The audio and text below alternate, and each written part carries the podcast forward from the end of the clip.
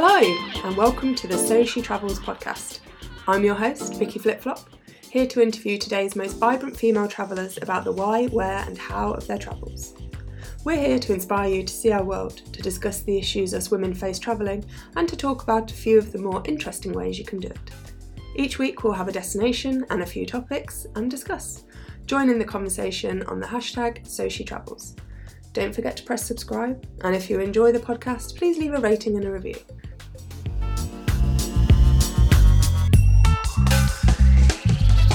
Today I'm going to be chatting with Ellie from the travel blog wanderingquinn.com. She's been travelling for years in between jobs, but four months ago packed in her lovely London life to go backpacking across India. She's been there since, and we've caught her in her last few days. I first met Ellie on a press trip to Basel in Switzerland. She and I were on what became the scariest flight of my life, with terrible turbulence on a blustery December day, and the guy in front of us freaking out like I've never seen before. I had to close my eyes as his visible fear, think going red, rocking back and forth, sweating, was getting to me too. I overheard him working out how he could get back via land. I hope he made it. Anyway, Ellie and I had followed each other for a long time online, so it was lovely to spend a few days with her. I've loved following her India adventures on Instagram stories at The Wandering Quinn, and this was my big opportunity to catch up with her Skype to Skype.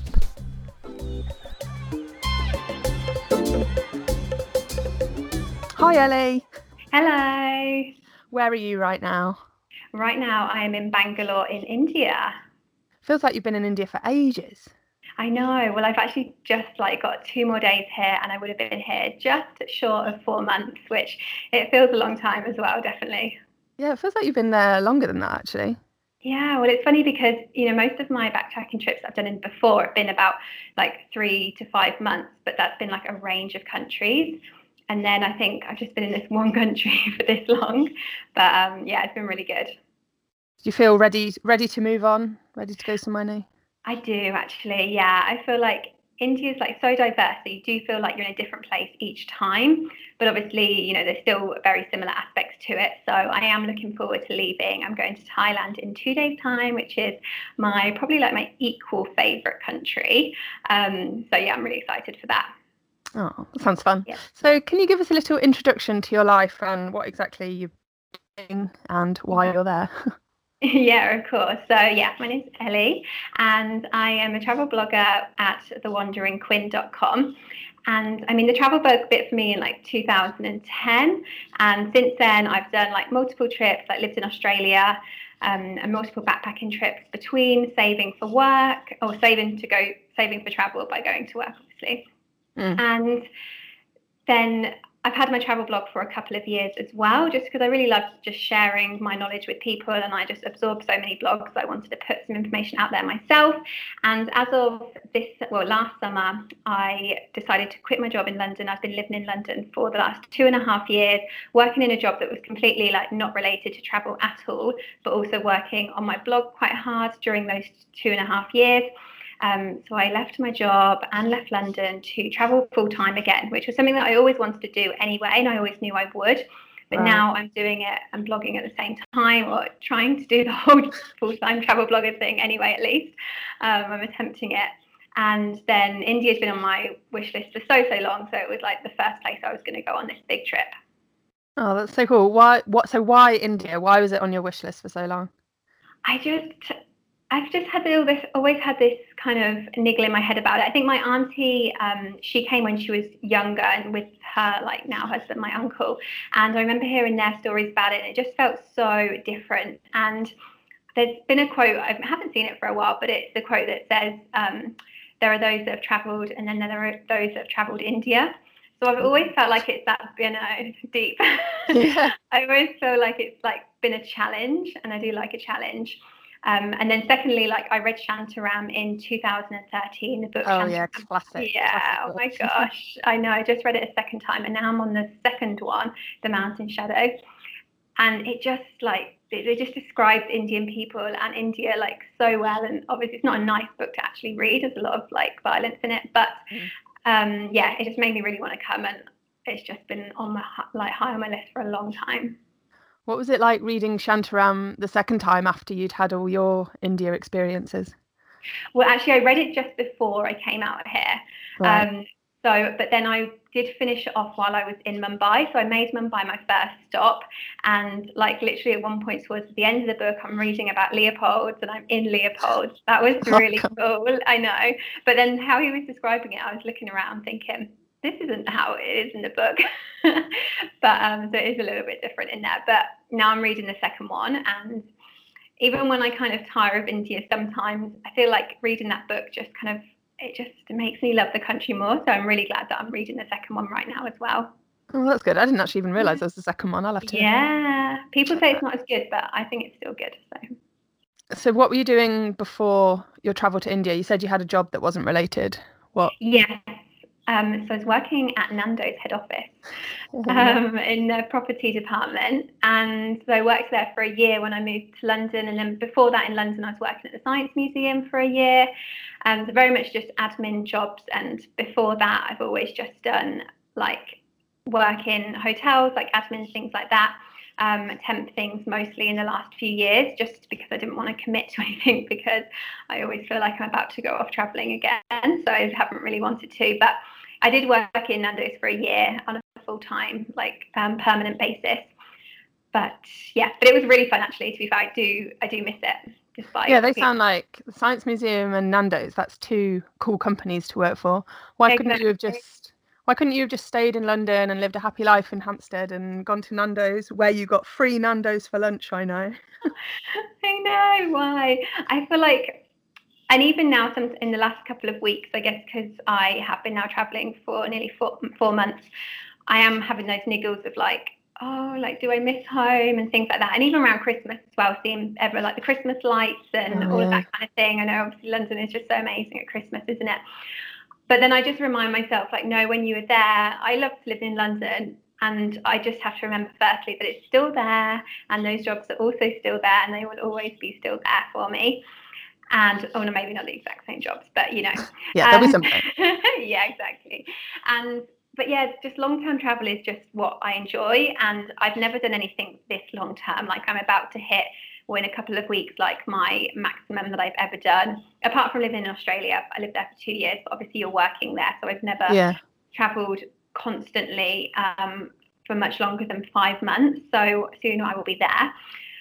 But yeah i just really I think I feel like I worked hard for this freedom now, and I am going to really kind of like relish it. And you know, I can go back to full time work if I ever want to do that, or just staying in one place in the future.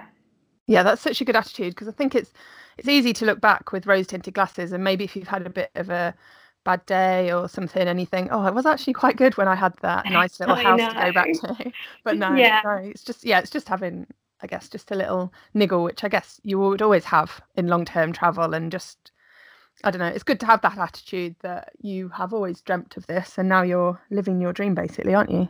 Yeah, that's it. And that's literally what I do remind myself. And, you know, I think when you're standing on that train station on that platform and it's cold or it's raining yeah. and the train's delayed, like all you wanted to do was to be in Asia and now you're here. So yeah, let's exactly. focus on that. and it is cold here at the moment. I went to London at yeah. the weekend, and yeah, I think if ever you have a little moment of doubt, just remember traveling on the tube, and then you're yeah. like, no, I'm doing the right thing. Exactly. Um, so, was there anything that made you think, right, I'm off um, in leaving your job, or was it a culmination of things? Not really. I mean, like I said, I actually genuinely liked my job, and like you said, I was living in Hampstead, which is like one of the nicest areas in London. Mm. So, in all honesty, I had it pretty sweet. Um, but yeah, it's just always when I moved to London, I knew that I was going to do another big backpacking trip. Like my, I was actually in the Philippines three years ago, um, which was wrapping up the end of a four-month trip, and then I moved to London, and I honestly didn't even know how long I was going to be in London. So two and a half years was quite a long time for me anyway. Yeah. And the most that I've stayed in one place, like in my twenties anyway. So you know, I just kind of, I kind of also had that thing where I'm turning, well, I'm 30 in like two years. But another thing was is that I um, also got my eye potentially on like getting a Canadian working holiday visa. Oh, that'd be awesome. Yeah. So it's, I mean, I don't know. I'm just going to see how it goes. But I also wanted to do a big backpack, like a big travel trip and visit, you know, all the places in Asia and Central America and everywhere I want to go, pretty much trying to. Um, before I potentially do Canada. So I was kind of giving myself like a good gap because the there is a limit obviously on the visa with the age. So right now I've got the freedom to travel for quite a long time, um, but I could still get that visa if I wanted to in a couple of years. Wow, that sounds so cool. That's that's mm-hmm. great planning. Good thinking. yeah, I know. Well, it's also that as well. You know, you push it back, you push it back, and I left for this trip in October or September. But I nearly, you know, earlier on in the year, I was like, oh, maybe I should stay for Christmas. But then it's like you've got Christmas, and then it will be something else, and then it's something else, and it's the summer again, and summer at home. Yeah. So you know, sometimes? Yeah, sometimes you just sort of cut it and say like, this is when I'm going to go, because otherwise you'll push it, and then you, people just don't end up going. Yeah, I've definitely seen that happen a few times. One of my friends didn't go traveling because she'd got a car on finance, and so she wanted to wait for the mm. end of that. And I was like, it's, it's never going to happen, is it? No, and then you'll yeah, go exactly yeah, or you'll meet someone, and then yeah, exactly. what were yeah. your main? Did you have any worries about leaving a stable job to travel? Because obviously you had your travel blog, so you've kind of got a way of making a bit of money. But yeah. what were your worries? Not really. I mean, I was saving hard in London, and from my job, I was finally like in a job where I could save money in London, which is quite difficult in itself. yeah. Um, but yeah, I was very lucky with my rent and then with my job as well. And then with the travel blog as well, I was earning a little bit of money as well. So I didn't really have any financial concerns, and I still don't, which I'm very, very appreciative of.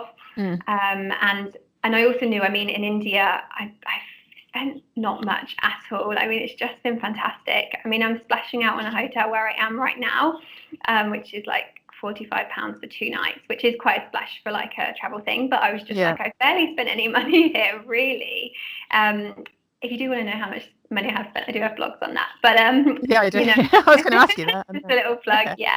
But no, I do. So you know, and actually, so India's been very freeing in that sense. Like I haven't had to worry about money and you know you can spend more on things and get a lot more so and then in terms of other worries like I mean, to one of my best friends in London, and I've been friends with her for years. She actually was going traveling anyway. She's in Sri Lanka right now, and I met up with her a few times in India. So even if I was home, like I wouldn't have had her there anyway. Mm. And you know, I'd been living away from home, obviously for a few years, and like you know, you realise that you don't actually see your parents that often anyway, or at least I don't. So going away, it's like I don't know. It's always very. I've been very encouraged from like my family as well. Like no one says like, oh, you should come. So I haven't got that extra. So one of the main reasons for you going to India, I presume, from your blog, was um, for your well, for your spiritual path as well, because you're quite a spiritual person, aren't you? Yeah, I really enjoy. I've been learning a lot more recently, um, just into kind of like that of like mindfulness and I mean, I'm no perfect person when it comes to meditating, but I enjoy that aspect and, you know, like manifesting and yeah, all that kind of spiritualness, I would say. What what what is manifesting? What is manifesting? It's when you think of what you really want. Right. And and you have to think because, you know, often we just say like, oh, I want like a better job, but like what is it that you really want? oh, I want to go traveling. But okay, where do you want to go traveling? And then you think about that idea and you've got this thing in your mind that's quite specific of like, this is what I want to do, or this is what I want to happen. And then as well as kind of like releasing that like out into the universe, I guess, but by like, but by thinking about it, maybe journal it down and kind of really focusing on it. And then obviously you've got to make the steps to make it happen. So if you want to go traveling, then you've got to start saving. Like the money's not just going to appear. Mm-hmm. But and the same with looking for a job, you know, you've got to start applying for those jobs. But if you're really going to focus on it, and what I think is also a big focus is like appreciating it before you've got it. Like, how is that going to feel when you get on that plane? How is it going to feel when you hand in your notice somewhere? And I feel like I, you know, like do think about that a lot. And then, you know, I, it sounds very woo woo, but I really do like trust the universe in then like creating that for me. And okay. then, you know, I think then on the top of that, it's like um, appreciating what when you get it, appreciating that you that you've got it, you know. Okay. Yeah. so how, I'm like organizing that in my head. Um, how? So you obviously thought about this trip that you wanted to do. Yeah. And manifested the idea that you wanted to go, and then now you're there. Yeah. I mean, I've worked. Obviously, I've worked for it, and I've booked you know, I've been saving the money and I was the one that kind of like made the decision that I'm going to go. But then I've had no obstacles come up in that kind of stopped me. So, you know, it's created itself to like let it happen. Um, but I also think it's, you know, very like specific things like even on my blog, like I feel like, you know, if you reach out to people and you're working hard, then things will come back to you. And like, um, yeah, like said, if you're looking for a job, then, you know, if you work hard enough and you're looking hard enough and you're putting that positiveness out into the universe to, to get it, like you will get what you need and what you want right there. Okay, sounds sounds like I need to do a bit more of that then. Manifesting. Okay, and um, you're into your yoga and meditation as well. Yes, well, kind. Well, I try. Yes. Have you managed to do quite a lot of that on your India travels?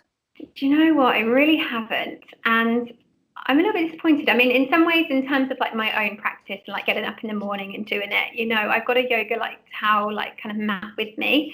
Um, it tr- takes up a little bit of space, and I debate throwing it every day. but I do. right. But it's good when I do use it. If I don't have it, then I wouldn't have anything to practice on. Yeah. Um, but you know, so doing my own practice very much. You know, it's hard when you travel, and I know like it's one of them things that you think, oh, I've got all day free, but you really don't. And especially because I'm trying to work and stuff as well. But I do know that it's like my priorities to be like stretching and just, you know, like moving and breathing. So I do try, but I have been a little bit disappointed with the lack of yoga in India, to be honest. Really? There are places, yeah, there are places that offer it, and even like Rishikesh, this is like the home of yoga. So that was really awesome. But it's like you don't see it in every city or like I kind of thought a lot more of the hostels. I mean, I don't stay in hostels all the time, to be fair, but I thought they would offer it more, and they haven't. And then when you do go for a class in a lot of the towns, if they do offer it, you don't really often like they don't have like a big number of people attending, so it could just be you and the teacher, which can be a little bit awkward. Um, generally, it's like an older Indian kind of like yogi teacher, and they expect you to do like all sorts of stuff. I'm like, oh, I can't even like, you know, like I've had someone like ask me to do a headstand. I'm like, I can't do one, and he got he seemed like really annoyed that I couldn't do one. Oh, okay. So yeah, so I haven't had that much. I mean, there's the places to go. So I was in Pushkar, which is got you know like um, a few different classes, and that was good. Rishikesh, um, up in charlotte That you kind of well, I've certainly from experience now traveling around, like understood like okay, that's the kind of like hippier, you know, yoga place to go to. Right. But the general cities here, you know, you will struggle to find it. Yeah, sometimes because I try to do yoga when I travel as well, just because mm-hmm. you're often sat in uncomfortable seats or your bed's uncomfortable or something. Yeah. Like, and it just, I just really like doing yoga. But I know what you mean about turning up and then it not kind of being the same vibe as you're used to or yeah. you're just the only person. When i was in the philippines i tried to do a bit of yoga but sometimes i'd turn up and the teacher didn't turn up. Exactly. Or i'd be the only one there and then yeah you do feel the pressure to yeah it can be a little bit awkward as well. Yeah not in like a bad way just in a like you know how it's just like a one-on-one thing. Yeah it's too much too intimate. Yeah.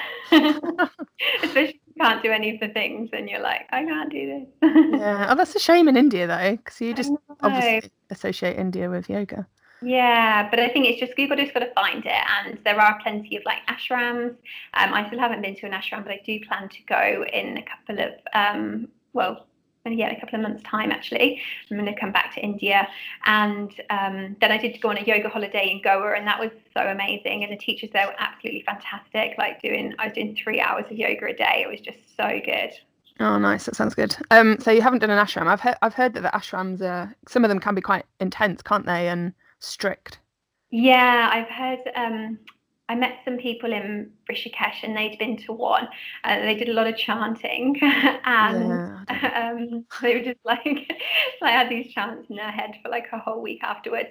And then, yeah, you've got to be silent in a lot of them. And obviously, you're on strict, like, you can only eat what you could take snacks in, but um, eat what obviously they give you. Um, but I kind of really want to challenge myself. I kind of did the yoga holiday as like a first initial challenge because I've never right. done anything like that before, like kind of like a structured day. Um, but I would like to do an ashram where you're completely kind of switched off and you're kind of like in the yoga holiday, I was allowed on my phone um, and I was going on my phone.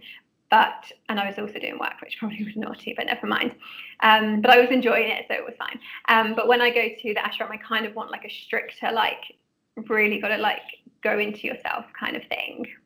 Yeah, I feel like I'd want that in theory, and then when it actually mm-hmm. happened, like one, oh, I wouldn't probably wouldn't like it. One of my friends did a silence retreat, and she ran away oh. after like five days. oh my gosh!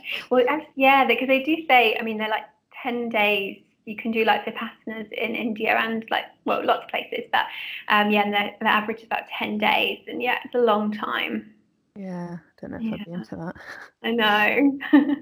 um, so India's obviously your specialist country now is it? Would you say? Well, I think it is. Yeah, I mean, I've been to 27 places in the last four months, wow. which I think is a lot of places. Yeah, and you know, I'm a very like observant person. Um, obviously because I've you know got the blog, and I think partly that was like the reason why I started the blog is because I do very much observe things often I feel like other people don't. So it's like I then want to share that. Right. Um, so, and I have been sharing that, and I guess I've been observing even more because I've got my blog, and then I've also set up a new website called India by Backpack because I felt there was like a lacking of information. So now I've been even more observant of everything in India, so I can write it down. Yeah, I was checking the blog out earlier. It looks great. There's some okay. real um, good practical advice of how to get from A to B and what to do. Yeah, that's what I wanted. And like so many, you can obviously go on Google like things to do in like X city and get a good post. But and, and I still obviously look at them. I still obviously recommend people to look at them. But you know, when you've only got two days somewhere, which is probably the average that most people have in eh, like each place, like you can't do everything, and you just get exhausted. Especially here, it's like an overload on the senses in terms of the busyness and the noise. Um, you know so i think it's unrealistic to see like a top 10 list of things to do somewhere and think that you can do all of them in two days because you just can't. Yeah i guess even getting around in between each thing can be difficult. Like obviously if you're in a high tourist area there's all the tuk-tuks but otherwise mm. that can be quite difficult can't it? Yeah exactly. I've taken a lot of local buses recently which are an experience oh yes i've seen you on them on um, instagram stories yeah i know oh, we took a few. I because yeah, I've been to India before. I went yeah. to um, Mumbai, Kerala, Delhi, and Goa, and mm-hmm. I did sort of 10, 10 days alone, and then two of my friends came out to meet me for the other two weeks. Um, but yeah, we took some buses, and I remember you wouldn't really know if they were going to get there because uh, I think a lot of the time they broke down. So in the end, because we had limited time and there was the three of us, we got a lot of taxis for long yeah. distances. Um, one day we did a taxi for seven hours. I can't remember wow. where we were going, but yeah, you can't really rely on the buses, but they're definitely an adventure. Exactly, and they're super cheap. Or like I just kept thinking, this is so cheap, this is so cheap, this is so cheap. yeah, yeah, like penny, pennies, aren't they? Literally, yeah, like not you know 80p, like 20p for some of the like ones that just like an hour, like really good. Yeah, it's crazy. Yeah. So you've you've done most of your trip in India alone, right? Yes. Yeah. How how have you found traveling alone as a solo traveler, as a female traveler? It's been so fine. Um, you know, I was genuinely very worried about coming to India on my own, and I've travelled a lot on my own in the past. Like majority of my trips have been done on my own, um, but even then, I was still a little bit concerned. And you know, it was always like the one place that my mum was like, "You're not going to alone." Yeah. Obviously, at 28, I was like, "Shut up, mum, I'm going." and and again, it's always that thing. I mean, the reason I've travelled alone in the past is that you know it's a cliche but true is that you know if you wait for someone to go with you, then you're going to be waiting for ages. And I was like set on like I'm going to India. This is what I want to do, and so I'm just going to have to go on my own, aren't I? Um, but none of the you know, I just had such a good experience. And I do think that's partly as well because going back to the kind of like the manifesting thing. I mean, I haven't like I wouldn't say I've like manifested it, but I came over here with a very positive attitude. Um, don't like get me wrong, I get moody from time to time, mm. but I have you know, I've come over here with the fact with an attitude, and I arrived in India with the attitude of this is going to be an amazing trip. This is going to live up to what I've been thinking about for the last few years. And I feel like in return, that is what I have got. And, you know, I haven't felt unsafe in any under any circumstances, like threatened at all. Like, yes, there are times where it gets annoying and you do get harassed in terms of just like mostly it's like the sellers, you know, but that happens in all of all countries, especially in Asian countries. And yeah, I just got on really, really well here. And now, you know, I, I feel like after my first few weeks, I was just suddenly like, this is fine. And, you know, and since then, I haven't really like overthought the situation. Like, if I want to go somewhere, like, you know, in the South, I've been planning all of that. You know, I never once looked in, I just, just gone, if you know what I mean. It's not really like something that's on my mind anymore. Yeah, I think, I think what you were saying about, I guess, manifesting and having a positive attitude definitely makes sense because mm. before I went to India, people were, you know, telling me horror stories and bad things. And obviously, most of the news that England ever gets from India is horrific, horrible things mm-hmm. that happen. They do happen, but they happen rarely. And then people just take it as, oh, that happens all the time in India, which it doesn't. But um, yeah, I was actually reading a blog post on my blog earlier, and it was something I wrote before, no, when I came back from India. And I was saying how I had all these preconceptions and all these thoughts of what India was going to be like. And then it kind of, not ruined it for me because I had a great time, but I always had in the back of my mind that it was dangerous and something bad was going to happen and this and that. And I think that kind of stunts you from talking to talking to people or having actual interactions or taking an experience for what it is. So mm. you were hmm. just saying about people trying to sell you things like that's just the way it's done over there. People always asking you and pestering you a bit. That's just the way it happens, isn't it? But I think some people would go over there and think that they were being threatened or that it was really annoying or maybe even that it was personal. But I think if you go to India and have, as you say, have the mindset that it's going to be great and you're going to soak up all the cultural experiences and the way that they do things differently, then that's what you'll do. But if you go over there thinking that people are going to harass you and awful things are going to happen and it's going to be hard work, then I think it would be, which I guess is what you're saying is the basis of manifesting and Exactly, yeah. And it's the same thing about getting ill as well. Like I, you know, when I first got here in Mumbai, we were talking about um, I went out on a street food tour and a few other people we were talking about, you know, the people that come over here and you've kind of got that nervousness straight away that you're going to get ill. Yeah. Well, you probably you probably are because you've already kind of created half created it. If you're so conscious, like I can't eat this, can't eat this, I'm going to get ill, then you probably are. I mean, I'm not one to talk because I did have been quite ill over here, but that did happen after a good like like half of my time here. Um, so I had been here quite a long time. Um, but yeah, I think it's like anything. If you think about something in a more I, I always think with positive, like I was saying, with the manifesting in a positive way, you've got to remember it can also happen in a negative way. So if you think about something constantly and you worry about something enough, enough, you're um, like technically kind of like negatively manifesting that as well. Um, so yeah, if you worry about know, gonna, something's going to happen, I mean, it might not, but you, I feel like you're, you know, inviting more to happen, or you're going to see it from a worse point of view than what it actually is. Yeah, yeah, I totally agree. Um, on the Delhi belly, I did get ill as well, I know, and I know people that have got ill. and um, yeah. it just, I think it just is something that happens. Like it's a different place, different germs, whatever. But I think I got it from some chicken at Delhi airport. So before I went, mm-hmm. I thought, oh, I'm going to be vegetarian, um, just because vegetables are so good out there, and I think a lot of people a lot of um, Indians are vegetarian for religious beliefs. So I just thought I would, and then I totally forgot when I was at the airport and just ate. well, also it was chicken that was on a buffet thing in the lounge at the airport, so it was entirely my fault. And then I was ill for like a week, but um, yeah, I do know I do know quite a few people that have had Delhi belly. Yeah. But I, I would never let that stop me. Like I'm actually going to India in, in a week's time, and I'm I'm excited to eat everything. I am exactly. going to be vegetarian again, and you're you're vegan, aren't you? Well, I was before I came here, but I haven't been vegan since I've been here. It's oh, been quite hard. difficult. Yeah, I've obviously I've 100% been vegetarian. Like I obviously didn't eat meat before anyway, but um, they don't do a lot of eggs here anyway because yeah, the Hindu culture when they say like veg in Hindu culture that's no meat and also no egg. Oh, right. Um, yeah, but there's obviously paneer in a lot of things and then yeah. yeah and if you have chai then it's milk and a lot of things will come with curd like the yogurt. So I don't eat a huge amount of dairy, but I haven't kind of limited myself too much. Um, I did try and do like veganuary again this year, but then I was also quite ill, and I was just like, you just need to let yourself eat what you want to eat um, rather than restricting yourself even further. So yeah, I haven't done the veganism well, but I do know people who have been on here. There's a few like YouTubers and bloggers that I follow that are vegan in India, so it is possible. Right. Okay Oh, that's mm. That's good for any vegans thinking of traveling over there. But yeah, I guess yeah. it's hard when you don't speak the language and you can't say without milk or that's it. Yeah. And again, in the, you know, they've got like the kind of like more hippier places like Rishikesh and like, like Pushkar and things, you know, there are like a lot more like vegan restaurants popping up now and they do like scrambled tofu and like things like that, which is awesome. Yeah. Are those just out of interest? Are those um vegan restaurants? Are they run by Indian people?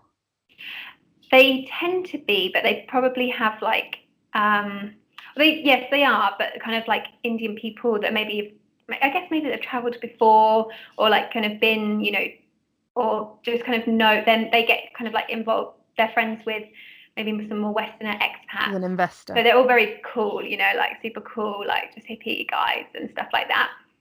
So um, yeah, you know, they kind of know they know the deal of what like travelers want if they want like you know vegan chocolate cake and scrambled tofu and avocado mm. and things like this. That's cool.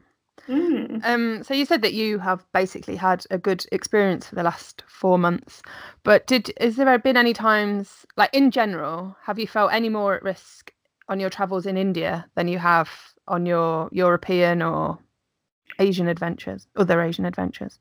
No, not at all. In fact, in terms of like annoyance, I travelled um, to South America like four years ago now on my own for three months and, you know, again, I never felt unsafe there, but it was so much harder, firstly because of the language, but, you know, the men there just absolutely just did my head in because they're just so, like, no one was going to hurt. Well, I didn't, I never felt threatened. Mm. But, you know, I just got so many comments and it was just really annoying. And, you know, a lot of them were potentially maybe more like kind of like in more of a sexual way. Right. and you know people just checking you out and just catcalling like so openly. And i was just like got so frustrated by it. And you know that really that isn't a thing here. Um, like by all means yes you are asked for a lot of selfies in india.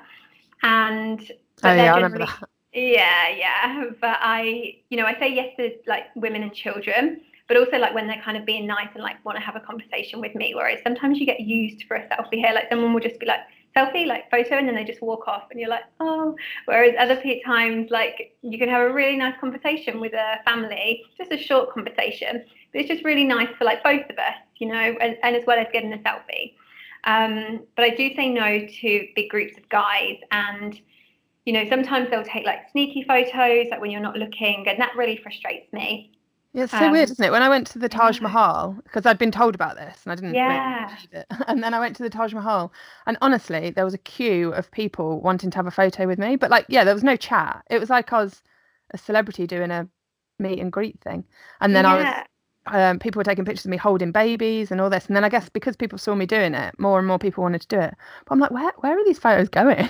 why why do they want this picture? I know it is weird. I mean, I think I did do a video about it on YouTube, and then um, like a lot of Indian people watching like watch YouTube videos as well, and so they commented just saying, you know, it is, you know, you've got to remember. I think when people, the Indian people that you meet traveling around India, a lot of them will come from like towns and villages, yeah, that aren't on the tourist track. So to be fair, a lot of people haven't seen white people before, and I know that is hard to believe because you're like, surely you have, but actually you know, in small towns that, you know, India is so full of villages and towns and cities that tourists do not go to, But the chances are is they probably actually haven't seen a white person in real life, you know. Yeah. I guess, um, I guess yeah. And I guess especially at the Taj Mahal, because if that's mm, a place that everyone, that a lot of Indians go to, and if they've gone there from their village, then yeah, I guess it's just it's a huge deal. Curiosity. Mm, yeah, it's a really big deal for them. And then I guess to see like a white person and to be in the same place, you know, as a foreigner, it becomes even more of a big deal. So they do want a photo. So I do understand that. But just like you said, if you say yes to some people, like I really do read the situation, like because if there's a lot of people around asking, as soon as you say yes to some one person, it's like a whole crowd come around, and then it kind of come it gets a bit too much. Mm. Um, and you know, and, and the guys here as well. Again, you know, it's I have never felt threatened by like the men in India, but a lot of the younger guys, they travel in big groups. And so, and they just can be really adolescent. like, just, just a bit intimidating. Yeah. And just, and just like boys, you know, like just giggling and stuff like that, maybe because they're looking at you. And obviously, you don't know what they're saying, but I, you know, I don't think it's anything nasty. And it's probably just like, laughing and I just think, oh, you know, you're just being stupid boys, really. Yeah. Um, but I've yeah not felt any like any different here. If anything, like I said, it's been a lot easier to travel than South America, in my opinion. Um, probably a little bit easier than Southeast Asia, but the Middle East is also really bad for catcalling and stares. You know, I was in Lebanon before and Turkey before I came to India, so I was kind of like, you know, well into that Middle Eastern, you know, attract like the attraction that people have with you um, mm. before coming to India. So yeah, it hasn't been any worse for me at all than any other place that I've visited for sure. Oh, that's good. That's good to hear, though. Mm-hmm. Have you? Um, how, what have your experience of the trains been like? I loved them. I've really loved them. I've just done. I've only actually done like three overnight journeys, all of them in two AC, which is you know good class, and you've just got the two beds, the two kind of bunks. It's not the, the three tier ones and it's just been great. And i've met again the nicest families and the nicest children.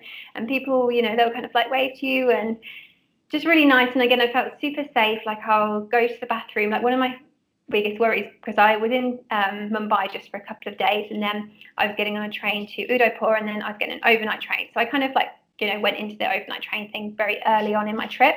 And so i was worried you know do i have to take my bag with me? Am i mm. worried mm. about theft and you know, I haven't. Well, firstly, I haven't been worried about theft at all in India. But then, secondly, definitely not on the trains because you know it's all very nice families. Like they, you're perfectly safe. And you know, I like the little chai guy coming around, the chai. Oh, yeah. yeah. And then the day trains have been really good as well. Again, I booked like a slightly better class than just like the general class because they can get really busy, um, you know, with like no kind of windows and can get a bit too much. I've had done it that once. Um, but yeah, I've really enjoyed them. They're such a good way to travel around. Yeah, I think I took uh, two trains when I was there, and the first one we had. So I was there with a male friend and a female friend, and so we had a four bed thing between us. Oh yeah.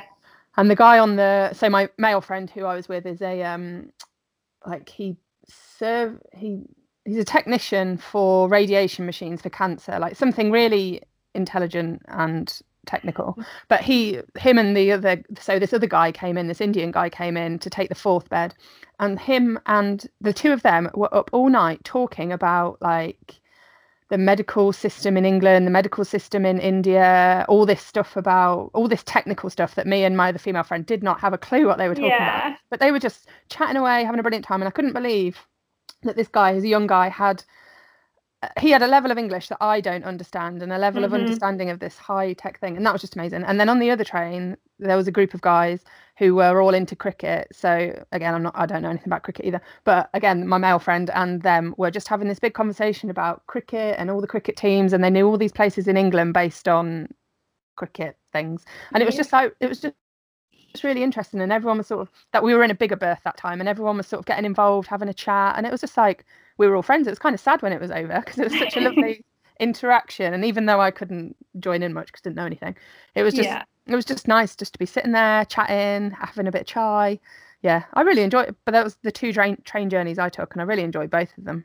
Yeah, exactly. And I think most people do have that, you know, kind of experience. And it is just a great way to, yeah, have a little talk to people. And, you know, even if it's just a little wave and a smile, because there is, you know, if they don't know English that well, or I'll always ask yeah. questions like, you know, is um is this going to be the last stop? Like when you know when we get food, and they're trying to like work out what questions I'm asking. But yeah, it's a really good way to like get into Indian culture and meet Indian people because often you'll be the only traveller in that carriage, potentially yeah. even on the whole train, and so you're really really living the local Indian way, and it's really great.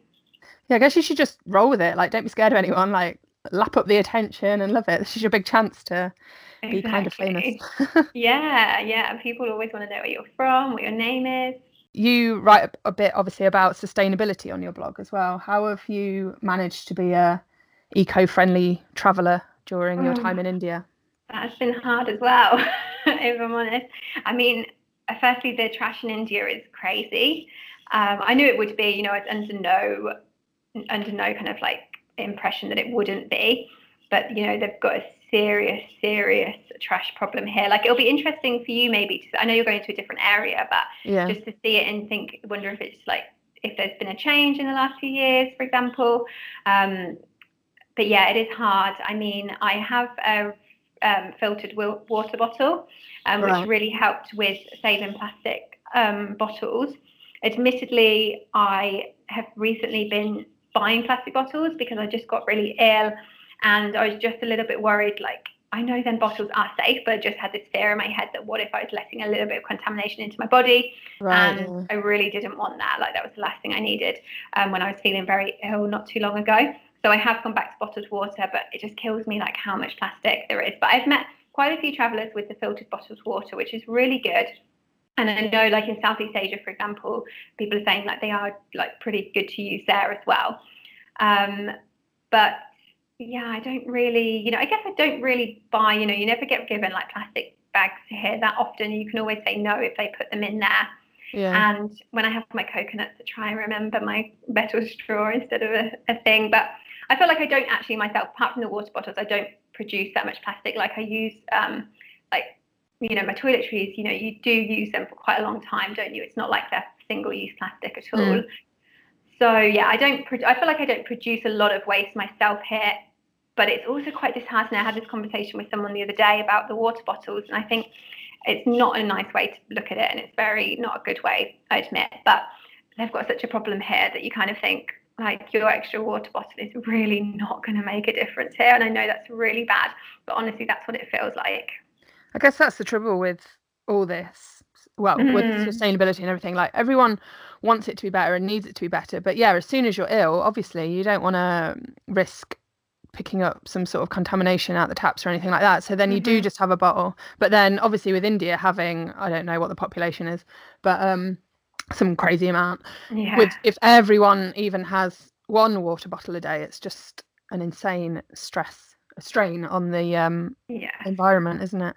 I do I do yeah. remember the rubbish being bad and I saw on your Instagram stories actually the other day when you were at a beach. I'm not sure where you were, mm. but what you uh, screenshotted someone's advice to go to the beach saying like oh crystal waters white sands or whatever they'd said something along those lines and then there's you walking along it like kicking rubbish out the way yeah exactly yeah there was just so much rubbish on that beach and you know it's really hard to know you know i think it's definitely it's like a government issue obviously um, and there is a lack of inf- like education around it. Like i've been thinking recently my biggest kind of like worry is that you know the landscape here is so made up of trash that the children here now and the like you know younger generations like that's just totally normal to them. And this mm. obviously isn't here it's many different countries. So normally it's like the younger generation are the ones kind of making a change but i'm like at what point are they going to realize this isn't normal? Because we're lucky you know i think our age we remember before that time when there was so much trash and so much kind of plastic and things and obviously before it became such a big thing which is so good that it's a big thing.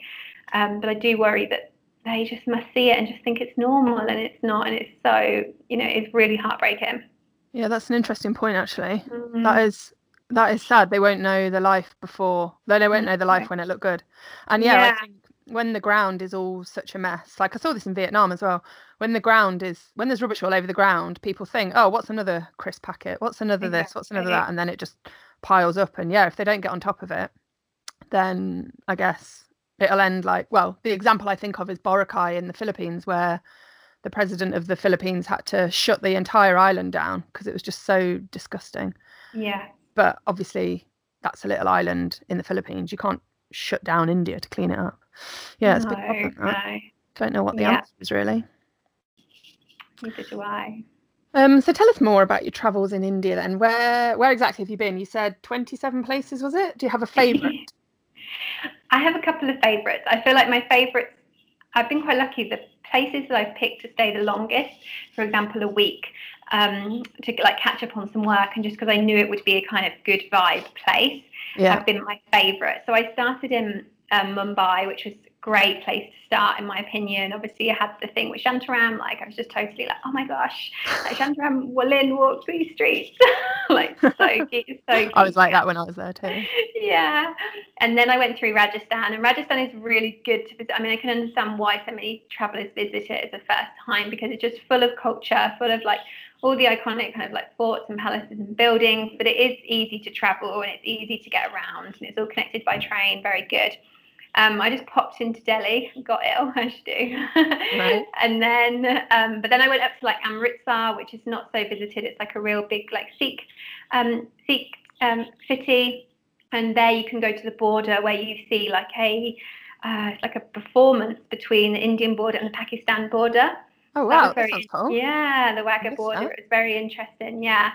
And then I went up into like Dharamshala, which is where I spent A little bit over a week there actually. I was quite ill, so I was getting over an illness, but it was just fantastic, and like I'm dying to go back there this spring or maybe this autumn. I'm not too sure. I need because it gets very cold there, so it was getting cold in in November. Okay. So it's like the base of the Himalayas, and it's the home of the Dalai Lama, and there's just like monks walking around. It's very Buddhist, um, and it, it's just like fresh air. It's really nice. And then I went to like Rishikesh, like I said, there's the home of yoga. I was there for a week as well, and that was just nice, just to meet some really nice, lo- like like-minded travelers. I met some really, really nice girls there um, through being in the hostel, and then through like I'd met one person, and then she'd been in the ashram, and she'd met a load of people, so then I met all of them. Oh, That was that's nice. Yeah, it's really nice when that happens. Um, obviously, Agra, I went to Taj Mahal, nearly didn't make it because I was there on the wrong day. I couldn't believe that when you said about that because what is it? It closes one day a week or On something. Friday. Uh, Yeah, just oh gosh. But yeah, I feel like again, I believe everything happens for a reason. And when I went on Saturday morning, like I made it happen. Like I changed my train and got another one. Um, I just appreciated it so much more because I was so close to not being able to go. Yeah, And been the sad. Yeah, and the weather had also been really um, not very nice in the morning for the last few days. And then the morning that I went was just absolutely perfect. So, yeah, I feel very, very lucky that that really worked. Although it was a mistake and it was a little bit of stress, it actually really worked out in my favour. So I yeah, made you appreciate it all the more. exactly. And then obviously to Varanasi, which I believe is where you're going, aren't you? Again. Yeah, I'll be there a week. A week Yeah. today. I'll. Yeah, I think I'll just have landed at this time actually. Cool. Yeah, I really liked Varanasi. Um, yeah, and then I headed down south, like Goa. I did meet some friends in Goa. Um, that was just really fun. I feel like that was the best way to kind of like just experience like the beach life there with friends. Um, went through Kerala, and then I've just been in like um, Tamil Nadu state, which not many people really visit. I mean, it's still you know you go there and you see travellers, but it's not on like main kind of trail. I feel like unless it's people going for a second time to India or like a longer trip like me. Right. Um, and now I'm kind of like in the middle of the south. So it's been really good to finish on those places.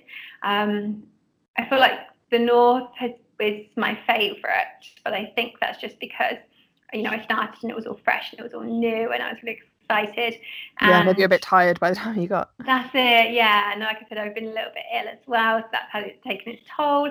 Um, but yeah, I have, so I've done a lot, but there's still so much more to do here. Like I have a list. So I have such a long list of places think that you could do- to go. Do like another four months and still yeah. have more.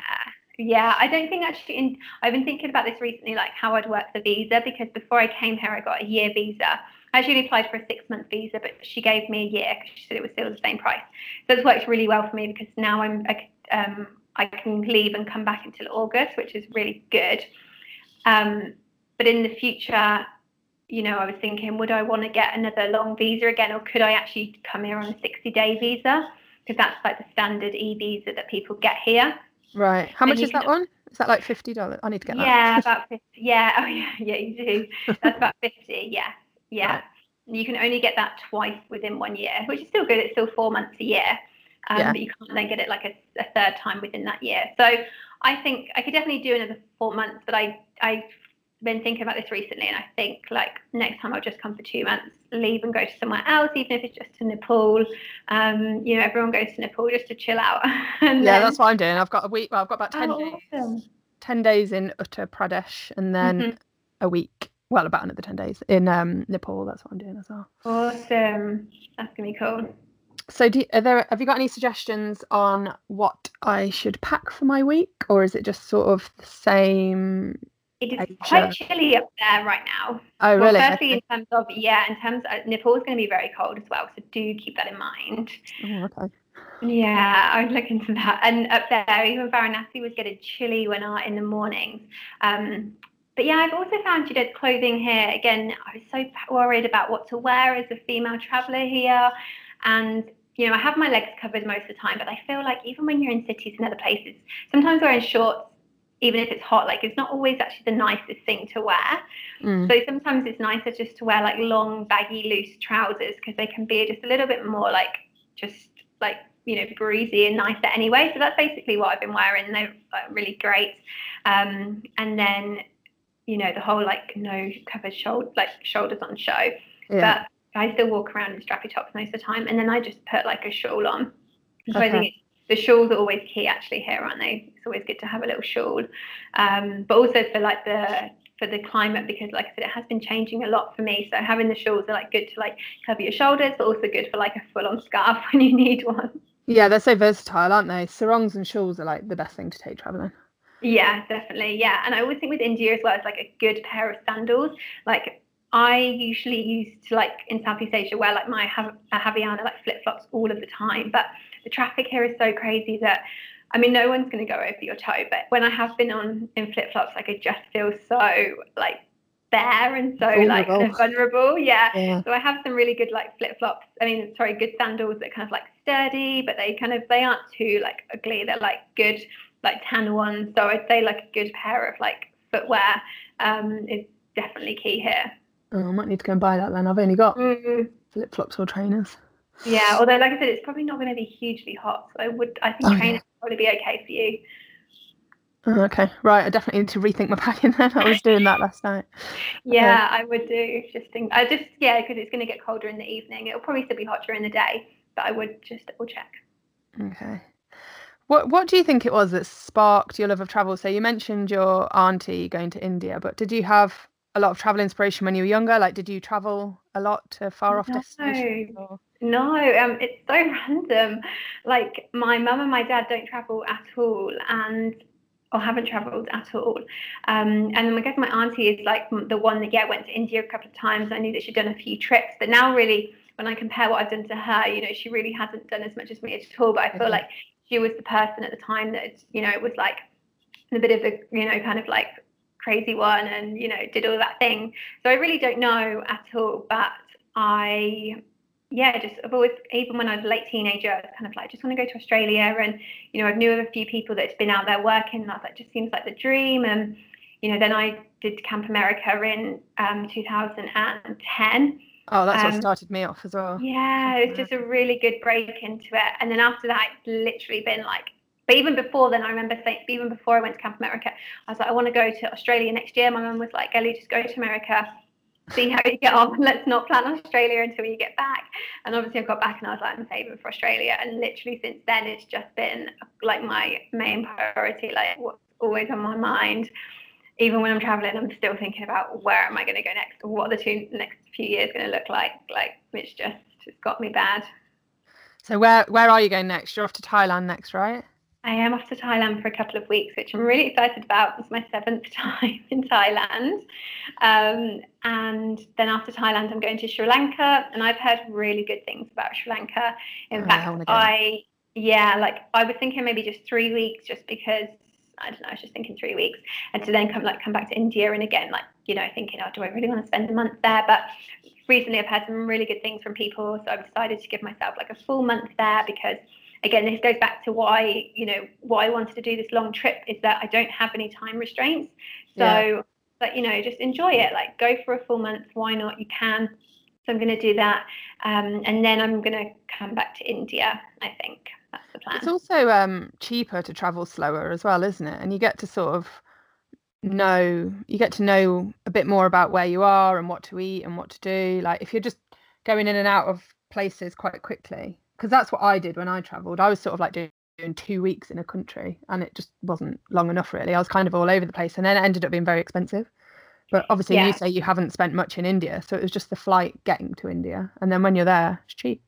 Exactly, yeah. Like I've taken one flight in India, which took me from yeah, like Varanasi down to Goa, and I think that was like about hundred pounds. Um, but yeah, everything else has been really good. So yeah, and that's the same. And because I am working on my blog as well and trying to like and my YouTube and my other website, I um I do need to give myself like, that extra time. yeah, I know. So I've yeah, and again, otherwise you exhaust yourself. And actually, the reason why I felt a little bit not great in the last couple of weeks is because I was brushing the end of this South India trip to go to Thailand. Um, yeah. Because I had like a, a schedule, like a deadline, and needs to be in Thailand for. So, but yeah, and that's also taken out of me. So that's a good lesson again, is that you know you do need to like schedule a week somewhere, especially because I'm working and doing things. But even as a normal traveller, it's nice to spend those extra couple of days here now and again. Um, and like you said, then you're spending less on transport, which is always normally the biggest cost. Yeah, definitely. So when are you, when are you coming home? Where where is home? so home is well, my well, all my stuff is in Northampton and shit and with my mum. Right. uh, so yeah, I'm going to be back in the summer. I'm going to Italy with like doing the Traverse Travel Conference in June, which I'm very excited about. I'm excited to see you there yeah. and all the other travel bloggers. And yeah, I really don't know. Like at the moment, I don't know if I'm going to fly straight in from Asia there, if I'll go home first. I'm just going to see what it brings. And yeah, so I'm excited to spend a little bit of time in Europe. I'm already tra- like planning like where I can go. Um, but also just be yeah home for a couple of weeks and then I'll probably come back to Asia. Sounds good. Sounds dreamy. Yeah. Is there anything else you'd like to say about traveling in India or any messages to any solo female travelers who are thinking about it? I think it's just to just not be worried. Like really the biggest thing that I've learned over here is that India is such a changing country. And when I got here, yeah, I kind of felt like slightly like lied to about all of the stories that I'd heard. And, you know, I do obviously 100% believe like the things that I'd heard in the past here. But, you know, then it clicked to me that actually, you know, I met that traveler back in 2014 who told me that, but their story like stuck in my mind. And they'd been to India maybe 2013. But India has changed so much in the last few years. And you know, I have an Indian SIM card, and I would really recommend anyone coming here to get one. Um, like, hopefully, maybe you can be able to get one. They're pretty easy to get when you get here. Sounds like a good idea. Yeah, it just makes life so much easier. And you know, a lot of things are online now. You know, like you can get Uber in a lot of places. Like I've recently just been ordering food to my room because I can't bother to go out. I mean, obviously, normally I know because it's so tech. You know, there is just so much technology here. You can, you know, I um, needed a new like wash bag the other day, new headphones. I ordered them off Amazon to my place to a hostel that I was going to, you know, in a couple of weeks, like days time. So that's really that really helps. Like things are seriously changing, and even you know the quality of transport. I think you know it's the same trains, but I feel like it's just better now. You know, so I would if you have worries and you've heard things in the past, like really have a think about, you know, who told you, when did they go here. You yeah, know, that's a really good point, actually. Yeah, and um, yeah, I just had a really, really great time. Um, I mean, I have also just filmed some YouTube videos actually about this as well. So just a little plug there. If you do want to have a look on my YouTube channel, I've done like one of them's like 20 minutes. I've spoken quite a lot um, on that one, but it's just my kind of honest experience um, here, which has been very positive. So hopefully that'll be reassuring as well. Okay, sounds good. I'm glad you're having a lovely time there. Um, I'm sure when you go to Thailand, you'll look back and just think of how many amazing adventures you've had. Must That's have been a crazy it. four months. Yeah, and I think sometimes it always takes you away. It takes you sometimes to leave somewhere to appreciate it, and yeah, that happens definitely. the same with your home. You know, like again, like leaving home to go traveling. Most people go, "Oh, I just realised actually I really like being home," and that's such a you know such a nice feeling because if if the worst that happens when you're away is that you think actually I love home, that's great still. So yeah, yeah I think I'm still going to have that. I think once I've been in Thailand, um, like in there three weeks, um, Sri Lanka for like four. I think, yeah, there'll be things about India that I'm like, you know what, I really miss that. And then I can go back and appreciate it all again. Ah, that's nice. so yeah. if anyone's got any questions, where can they find you online? They can find me. My blog is thewanderingquinn.com, and so is my Instagram, which is at thewanderingquinn. Twitter is wandering underscore Quinn. And then, yeah, I have my new website, which is India by Backpack. And that is what the website is, and also the Instagram. Okay. And then YouTube is just Wandering Quinn, I presume. and well. then the YouTube is Wandering Quinn. Yeah, I've got so many videos from India. And then I'm just, yeah, I've been filming a few sit down videos just to recap from my time here as well. Oh, I'll definitely go and watch them before I leave for India on Monday. Um, thanks so much for joining me, Ellie. Thank and you. have a nice day. Bye. Will do. Bye.